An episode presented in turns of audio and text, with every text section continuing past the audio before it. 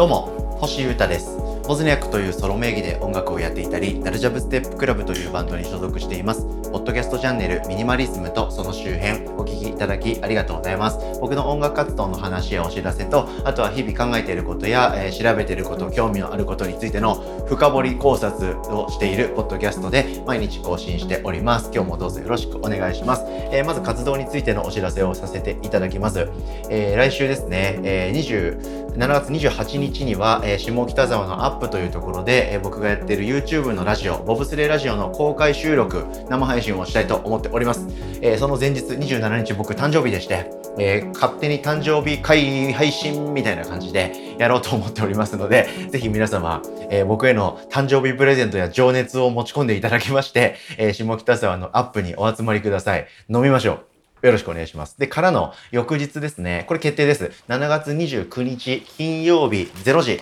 ですね、僕のソロウォズニャックのですね、新曲が放たれます。えこれ、フィーチャリング誰々系のコラボソングになっておりまして、非常に楽しみにしていてください。はい、6月にはですね、スキッパラに酒っていうバンドと、サルノメっていうラップグループで活躍しているユキテロと共作で、リープっていう曲を出しましてですね、その曲ご好評いただいているわけなんですけれども、それ系です。そういう風にまた新たな天才とのコラボレーションシリーズということで、そしてそのコラボ相手に負けそうになりながらも、ウォズニャックとしてもめちゃくちゃバキバキやっている一騎打ち系の超ソングになっておりまして、えー、そろそろ出ると思うとワクワクすっと系ですね。ぜひ皆様、そのリープとか、他の雨乞いメトロポリス、フィーチャリング、KMC とか、コラボしてる曲いっぱいちょこちょこありますんで、その辺を聞いていただきながら、来週のハイパーリリースをお待ちください。続報はまたお知らせしたいと、ちょこちょここうやって皆さんにネタバレして、当日まで楽しんでいただきたいと思っておりますんで、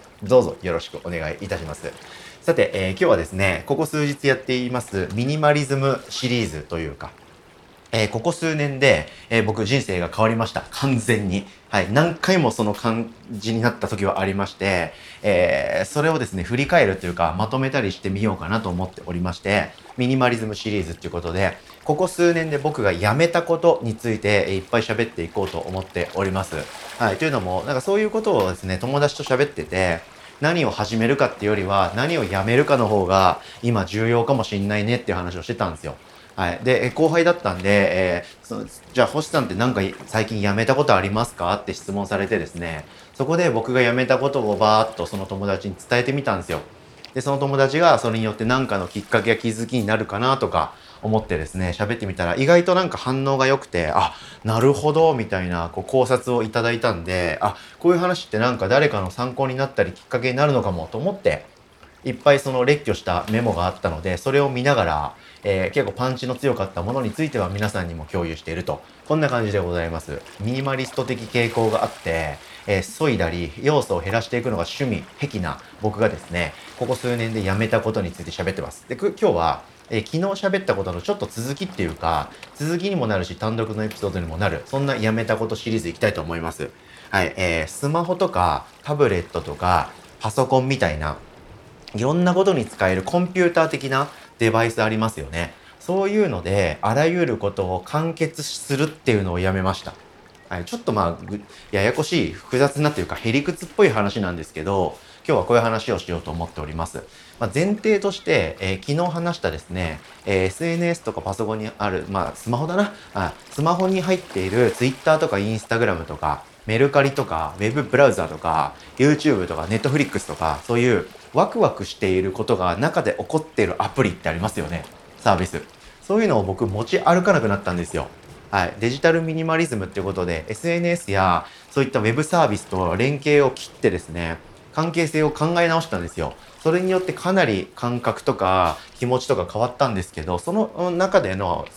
何ていうかスピンオフみたいな話で、じゃあもっとスマホとかパソコンとかタブレットでやってることをそもそも減らそうかなと思ったんですよね。はい。で、それによってかなりですね、気づきになったし良かったんで、今日はこの話もしておこうかなと思っている次第でございます。具体的に、えー、まあ、今、現在でも続いているもの、続いてないもの、いっぱいあるんですけど、具体的に何をスマホ、タブレット、パソコンから切り離したかっていうところなんですが、えー、まず時計ですね。時間。はい、時間はスマホをパッと開けばいつでも左上とか右上に時計って載ってますよね。そしていつ何時でもスマホや、えー、iPad やパソコンはオンになってるしいつでもスマホは僕のポケットか右手のひらに乗ってると。そういう状態でしたからそれそもそもそんな状態の人間が時計を見る時間を知りたいって思うことなんてないんですよ。常時接続の人間って。いつでも時間分かってるんで。はい。なんですけど、さっき言ったようなデジタルミニマリズムによって、スマホやパソコンやタブレットとちゃんと距離取りたいなと思うと、わざわざ時計、えー、わざわざ時間を見るためだけに、スマホを立ち上げたり、タブレットを立ち上げたり、パソコンの画面見るっていうことが、すごく不毛なことに思えてくるんです。なので、時間を見るためだけのデバイスということで、腕時計っていうのを買いました。はい。で、それも高機能だったりすると意味わかんないので、僕は G-SHOCK を買いました。はい。で、G-SHOCK にはタイマー機能もついてるんで、え時間が知りたいっていうのと、タイマーですね。はい。あの、カウントダウンとカウントアップあるので、タイマーとストップウォッチか。の機能も結構使いたかったので、えー、そういうのができる固有のデバイスっていうのを持ちました。はい。これすごく良かったですね。これでチラッとスマホ見ちゃうみたいなことが減ったので、よりスマホやタブレット、パソコンとの距離感を取ることに成功しました。はい。あとは、電子書籍ですね。えー、今はもう僕使ってないんですけど、えー、iPad で本や電子書籍、本とか漫画を読んでた時があったんですけど、それも同じで、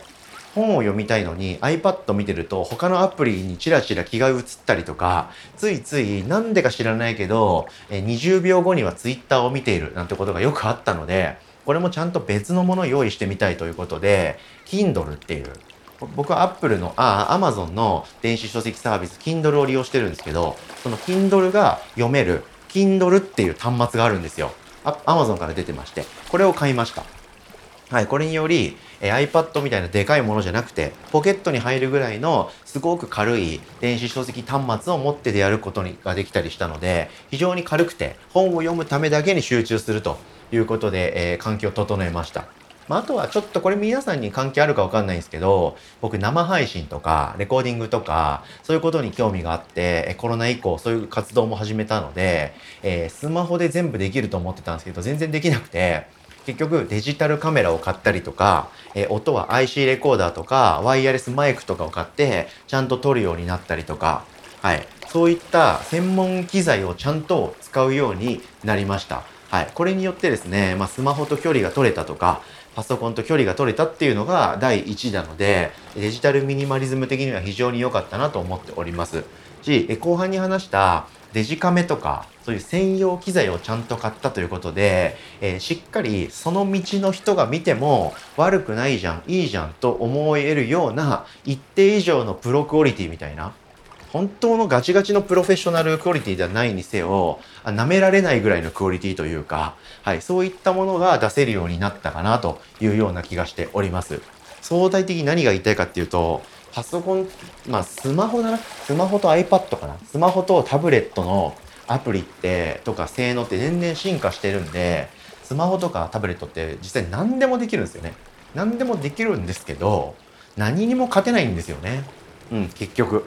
結局何も勝てないんで、専門家には勝てないんですよ。なので、道具をちゃんと使ってるやつが最強だなと思いましたんで、まあ、物は増えちゃうんですよね。物は増えちゃうんで、えー、物質的なミニマリスト的なところからはちょっと離れちゃうというところは若干悔しいところではあるんですけれども、その分ですね、なんか豊かに生きていけるっていうか、しっかり道具を使いこなすということで、まあ僕みたいなミュージシャンっていうか、音楽を作るとか何か0から1を生み出そうと思ってる人間としては道具をしっかり取り入れて使っていくっていうこのマインドとやることっていうのはすごく良かったなと思いましたんで、えー、何かまあこれが誰にきっかけとして響くかわかんないんですけれども専門の道具をわざわざ持つっていうのはいいかなと思いますよ。